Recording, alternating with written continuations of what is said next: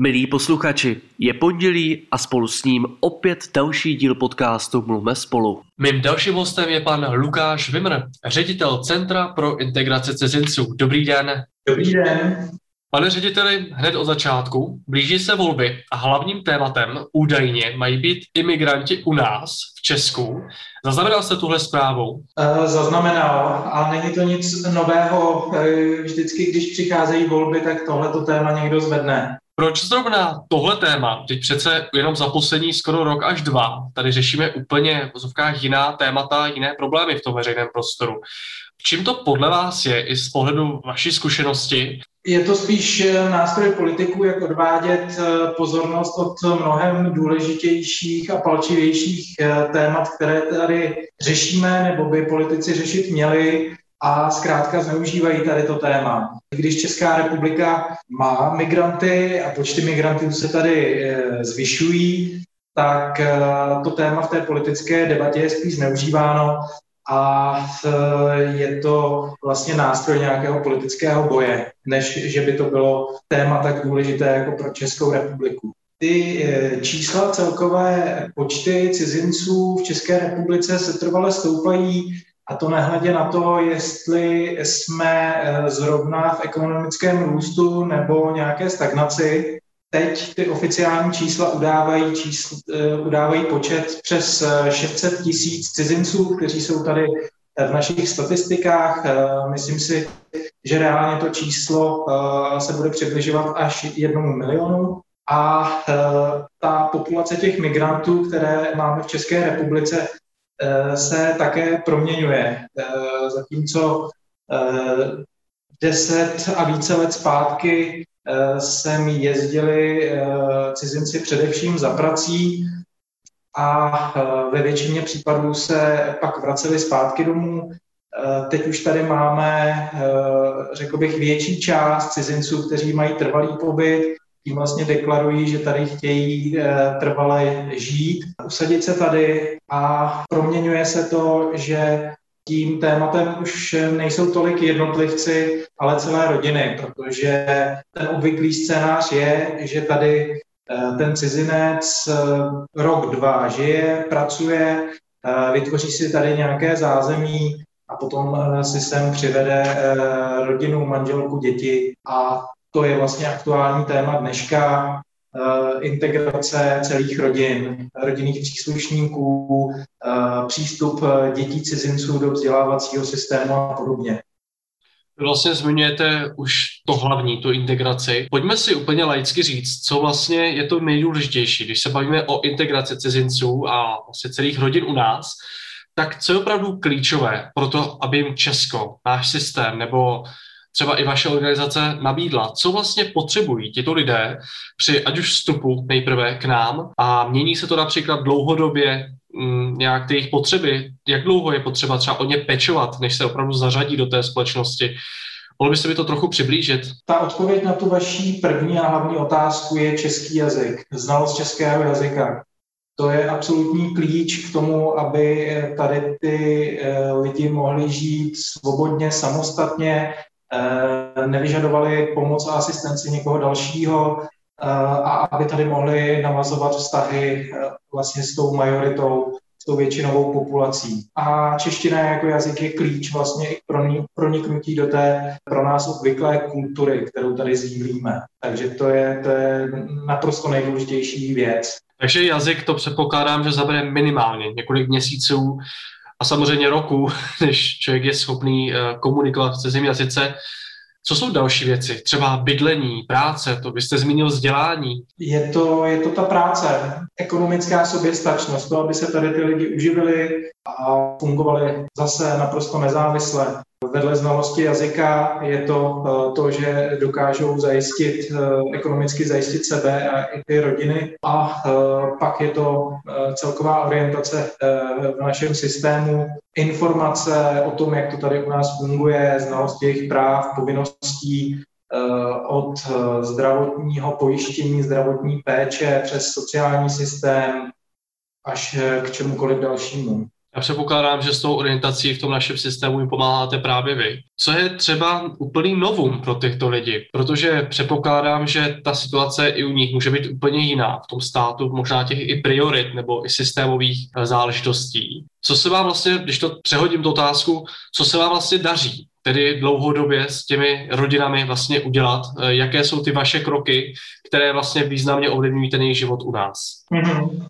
Já myslím, eh, já to vemu z pohledu eh, služeb, sociálních služeb, které nabízíme a konkrétně sociálního poradenství, kde většinu otázek, které cizinci řeší, tak se týkají právě jejich pobytového statusu, a nejrůznějších administrativních náležitostí, které to má. To je e, většina vlastně otázek, se kterými se na nás obracejí, se týká e, vůbec toho jeho, jejich pobytového oprávnění. Je to poměrně složitá oblast, kde i pro odborníky kolikrát není úplně snadné tomu porozumět, a o to složitější je to u lidí, kteří mají nějakou jazykovou nebo kulturní bariéru. Další uh, velmi obvyklé téma je práce nebo pracovně právní problematika. To znamená vůbec porozumět tomu, uh, jaká tady mám práva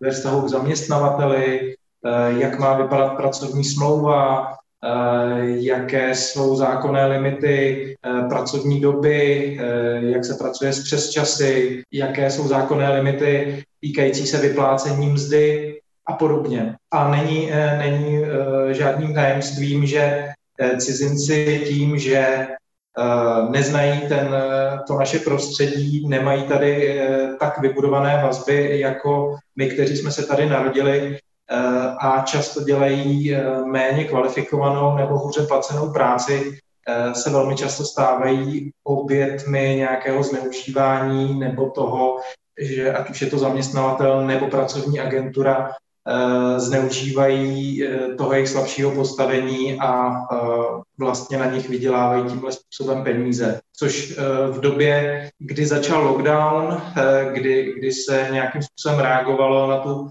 na tu covidovou pandemii, a vzniknul tady tlak vlastně na zaměstnavatele, kteří museli propouštět nebo nějak omezovat pracovní místa, tak v prvopočátcích té, té pandemie ten tlak právě na cizince mm, a na to porušování eh, zákonníků práce byl, byl mnohem větší než kdy jindy. Když se bavíte o těchto problémech, tak mě zajímá třeba, jestli víte, jaké informační kanály právě tyto cizinci využívají, protože já vím o několika specializovaných jakoby, titulech, co vychází i třeba v tištění nebo online verzích, kde se snaží informovat o tom, co ty organizace tady v Česku pro ně můžou udělat, nabídnout jim. Co jsou pro ně další informace, informační zdroje, kdy, které oni vlastně můžou čerpat pro to, aby tady v Česku eh, našli to, co potřebují. Já myslím, že prvním takovým rozcestníkem jsou stránky eh, ministerstva vnitra, které jednak ministerstvo vnitra má na starosti eh, vyřizování právě těch eh,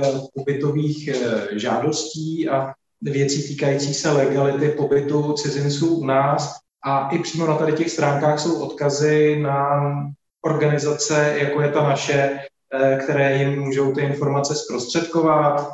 Myslím, že i ministerstvo vnitra tiskne nejrůznější informační letáky, snaží se ty informace zprostředkovat a e, cizinci sami, to vím e, spíš z doslechu, mají nejrůznější e, internetová fóra na sociálních sítích, kde ty informace mezi sebou sdílí. A možná bych ještě řekl jednu věc, e, rozhodně to není tak, že kdokoliv, kdo se přestěhuje do České republiky, tak nutně potřebuje naší pomoc většina těch cizinců si naštěstí dokáže pomoct sama a my jsme tady eh, především pro ty, eh, kteří jsou v nějaké eh, stížené sociální situaci a pomáháme hlavně těm potřebným. My máme, my máme pobočky v Praze, Kolíně, Mladé Boleslavě a v Liberci a další místa, kde, kde poskytujeme služby, jsou naše stálá poradenská místa, kontaktní místa, která jsou vždy přidružená k nějaké pobočce. Pojďme vlastně k těm pobočkám, které vy zmiňujete. Co vlastně musí umět ti vaši lidé? Protože vy jste zmínil docela širokou škálu těch vašich služeb, od vzdělávání přes sociální poradenství, právní, až po pracovní. Co vlastně dokážou ti vaši kolegové všechno vlastně nabídnout a co, jaké jsou na ně nároky? V tuto chvíli máme eh, zhruba 40 eh, zaměstnanců. Eh, většina z nich jsou sociální pracovníci, to znamená, že musí splňovat vzdělání podle zákona o sociálních službách a máme tři registrované sociální služby. Odborné sociální poradenství a sociálně aktivizační služba pro rodiny s dětmi jsou nadregionální služby a potom máme ještě sociální rehabilitaci pro dlouhodobě nezaměstnané eh, migranty, která má působnost jenom v Praze. A eh, řekl bych, že eh, co se týče odbornosti, cizinecké odbornosti, tak ta je nejvíc vyžadována právě v tom odborném sociálním poradenství, a kromě těch eh, znalostí týkajících se práv a povinností migrantů, tak eh, kolegové, kteří eh, přímo jednají s klienty, tak musí umět vést efektivním způsobem ten rozhovor, což není samozřejmost, a taky musí umět komunikovat s někým, kdo má jazykovou bariéru.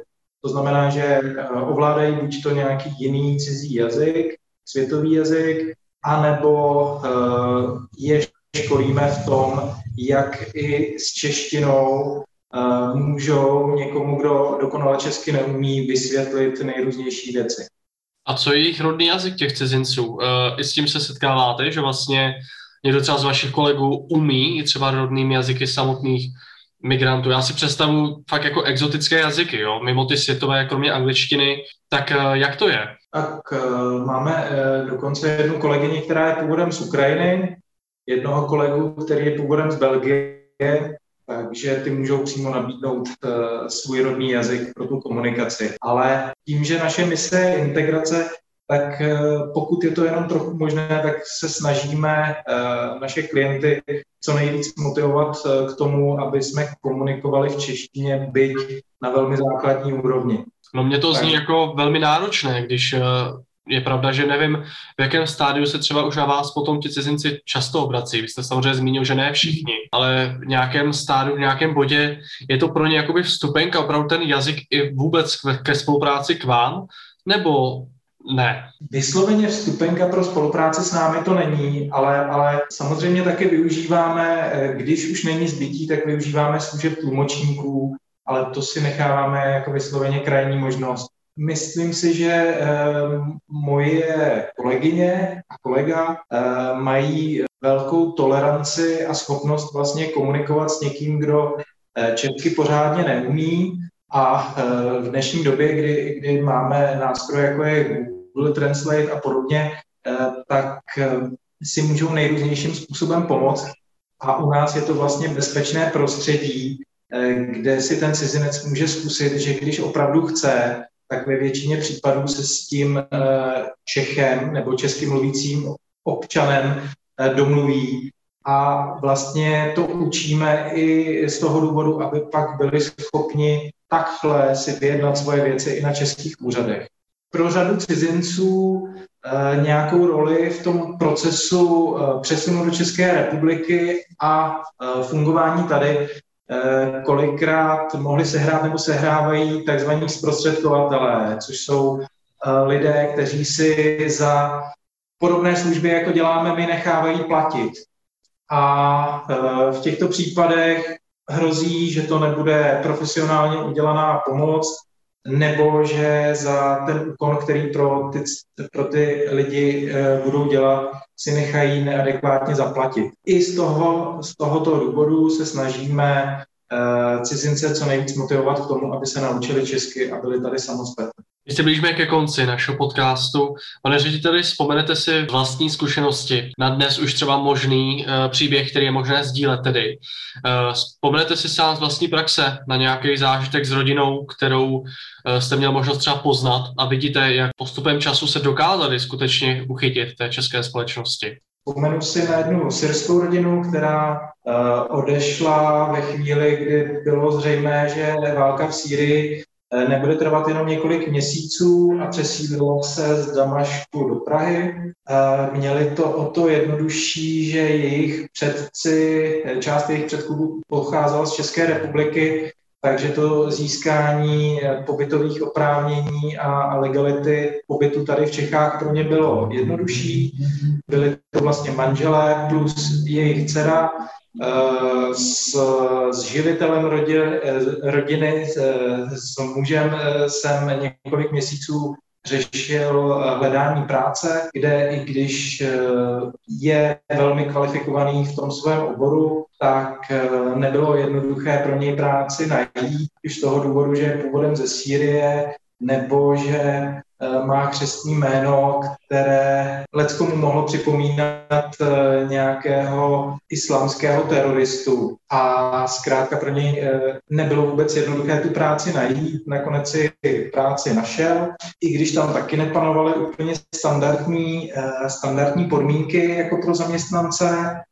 A jeho manželka k nám chodila hodně na kurzy češtiny, zapojovala se do dobrovolnického programu do skupinových aktivit, které tam děláme a jejich dcera, eh, té jsme pomáhali i s výukou a hlavně eh, s tím, aby dobře prospívala ve škole. A to ať už eh, za pomoci sociálních pracovníků nebo dobrovolníků, které jí pomáhali s vyučováním. A musím říct, že teď už o nich několik měsíců, nebo možná už i, i let, nemám vlastně nejčerstvější informace, na druhou stranu nejspíš to znamená, že už tady žijou naprosto svobodně a nepotřebují žádnou pomoc. Já pevně věřím, že tomu tak je a že tomu tak je i v případě mnoha dalších příběhů, kterých doufám, že budou i díky vaší práci eh, přibývat. Moc krát vám děkuji za to, že jste si na nás udělal čas. Mým hostem byl Lukáš Vimr, ředitel Centra pro integraci cizinců. Děkujeme. Moc děkuji, nashledanou.